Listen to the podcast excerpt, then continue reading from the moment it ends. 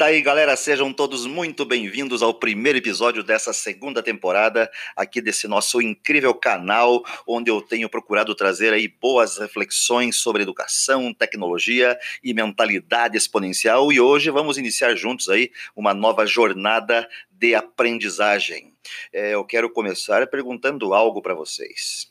Quando foi a última vez que você aprendeu algo pela primeira vez? O que você gostaria de aprender hoje se soubesse que viveria até os 120 anos? Pois é, experts em longevidade afirmam que já nasceu a pessoa que viverá mais de 100 anos e de forma saudável. E, quando eu leio e pesquiso sobre isso, imediatamente associo essa possibilidade a um termo em língua inglesa que faz referência sobre a capacidade humana de querer aprender ao longo da vida, o lifelong learning. Porém, aprender é algo que vai muito além de acessar um conteúdo ou ouvir alguma explicação sobre esse conteúdo. Faz-se necessário fuçar, se envolver, trocar ideias, testar, errar, ajustar, acertar, se posicionar e ouvir sobre. E estamos fazendo isso exatamente agora, nesse período diferente das nossas vidas. Muitas pessoas nesse instante estão aprendendo de forma virtual aquilo que recentemente nem se mexeram para aprender de forma presencial ou híbrida e nem faziam ideia que conseguiriam. Tampouco acreditavam que seria possível e agora estão empolgadas. E para mim é impossível assistir a tudo isso e não pensar em um novo bimodal que estamos lapidando e possivelmente acelerando. Esse pensamento ou estrutura em dois modos não é algo novo. Tem origem na antropologia da sobrevivência, uma espécie de estudo histórico sobre como a espécie humana se adapta ao longo do tempo. E algo muito relevante nesse cenário: a nossa espécie, os sapiens, é a única espécie tecnológica do planeta. E justamente por ser tecno, em uma sociedade 5.0, é que essa espécie está alterando, mesmo sem perceber, alguns modelos de interação, comando e controle. Essa nova era, que vai além do apenas digital, nada mais é do que um ajuste no painel do controle do mundo para readequar o modo sobrevivência da espécie para um novo patamar que está chegando.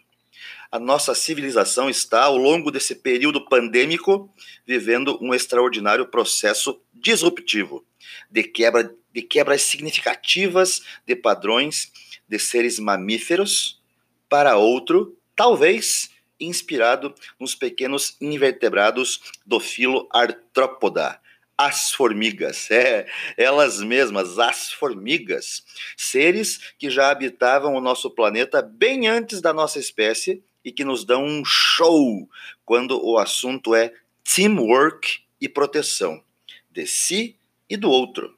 As formigas nos dão uma grande lição sobre entendermos que é possível fazermos algo sozinhos, mas juntos podemos fazer coisas muito melhores. Se você já observou uma trilha de formigas, aquela fila de pequenos seres indo e vindo, você deve ter notado que elas param a todo instante, uma em frente à outra, conversam algo rapidinho e seguem adiante param, trocam informações, compartilham algo ali meio que em segredo. E também observe que não são todas que param uma em frente à outra, elas são, elas são um pouco seletivas. Parece que elas escolhem aquilo que precisam informar ou receber de informações. E não ficam paradas de bobeira esperando que respostas e soluções caiam do céu. Elas são proativas pra caramba. Elas ficam em constante movimento.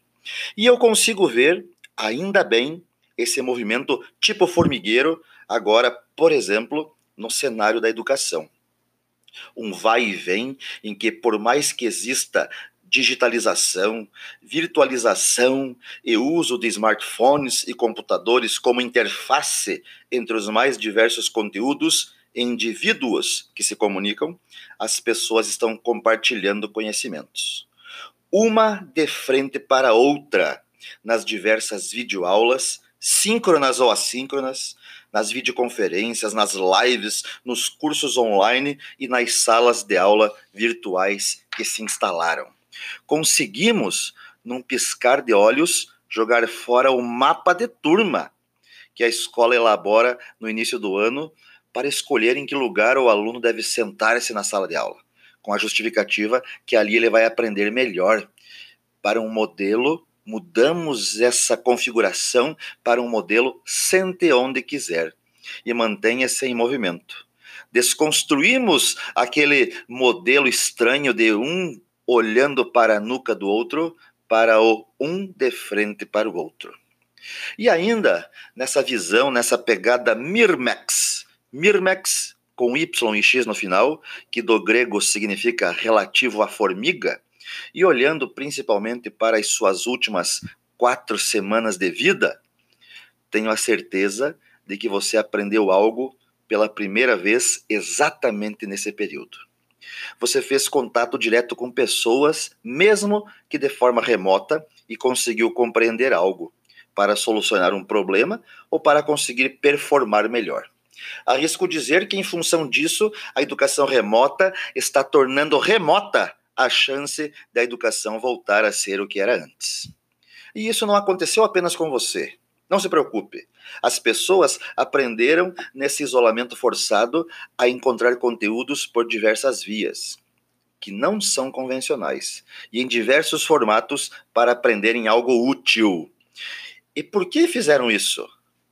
Simplesmente pela necessidade de resolver algo ou porque tiveram mais tempo. Agora, pare para pensar. Eu não vou nem falar aqui é, no ensino superior. Vou, vou falar da educação básica.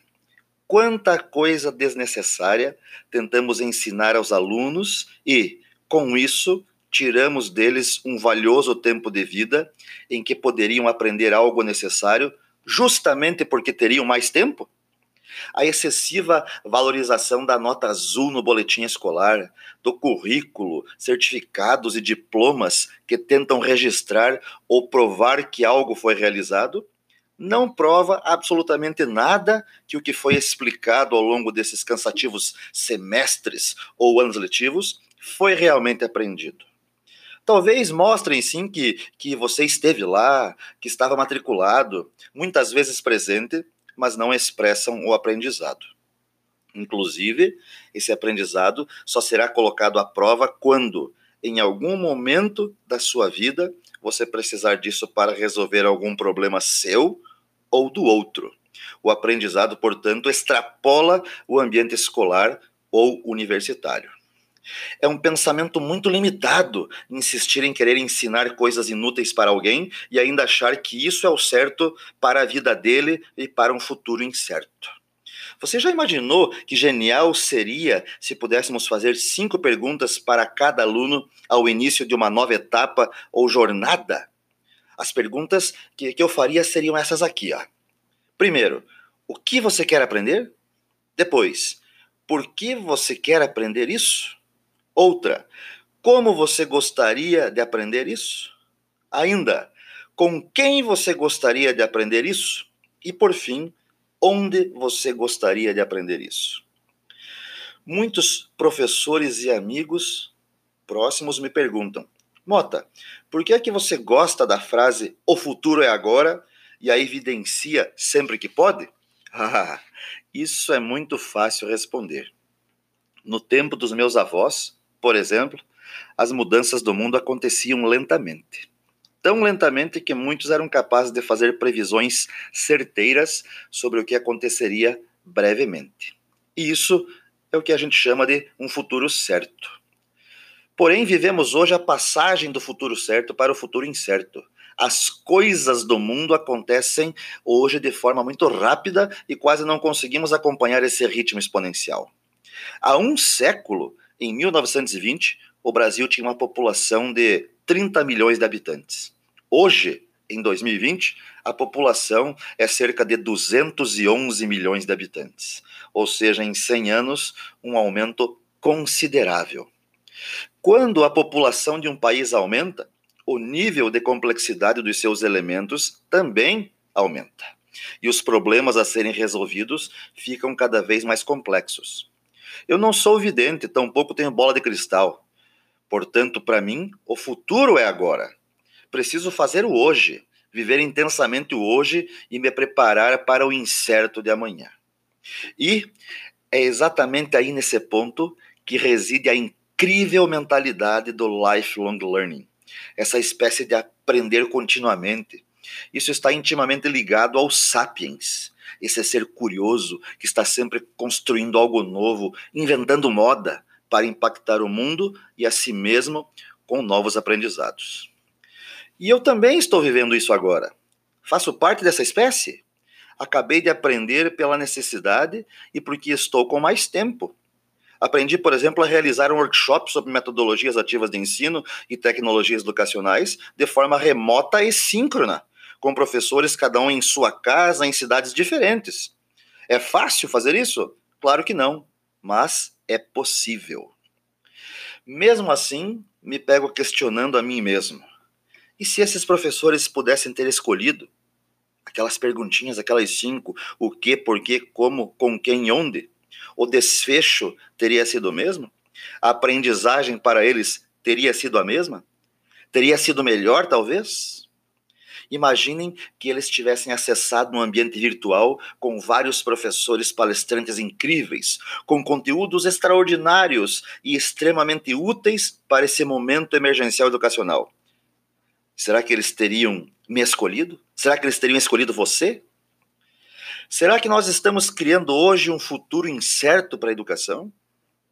Será que a educação está nesse último mês aprendendo algo pela primeira vez? E se preparando para o grande futurismo competitivo de um novo mercado que surgirá no pós-pandemia?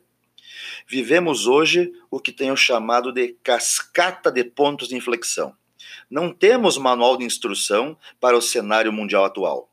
Não sabemos ao certo como será o mundo depois que a crise diminuir, mas certamente assistiremos a uma evolução acelerada na desconstrução de padrões e convenções inúteis, inclusive porque estamos contribuindo para que isso aconteça. E ainda, ancorado nessa perspectiva, estou certo de que, para acompanhar o mundo da educação, que é a minha praia, daqui a alguns meses, as pessoas que participam desse ecossistema precisarão fazer bem mais do que faziam antes. Precisarão se reinventar a cada mês, a cada dia, a cada passo. E é preciso que esses passos do Homo sapiens não sejam sem rumo ou lentos demais, pois o futuro é agora. Valeu!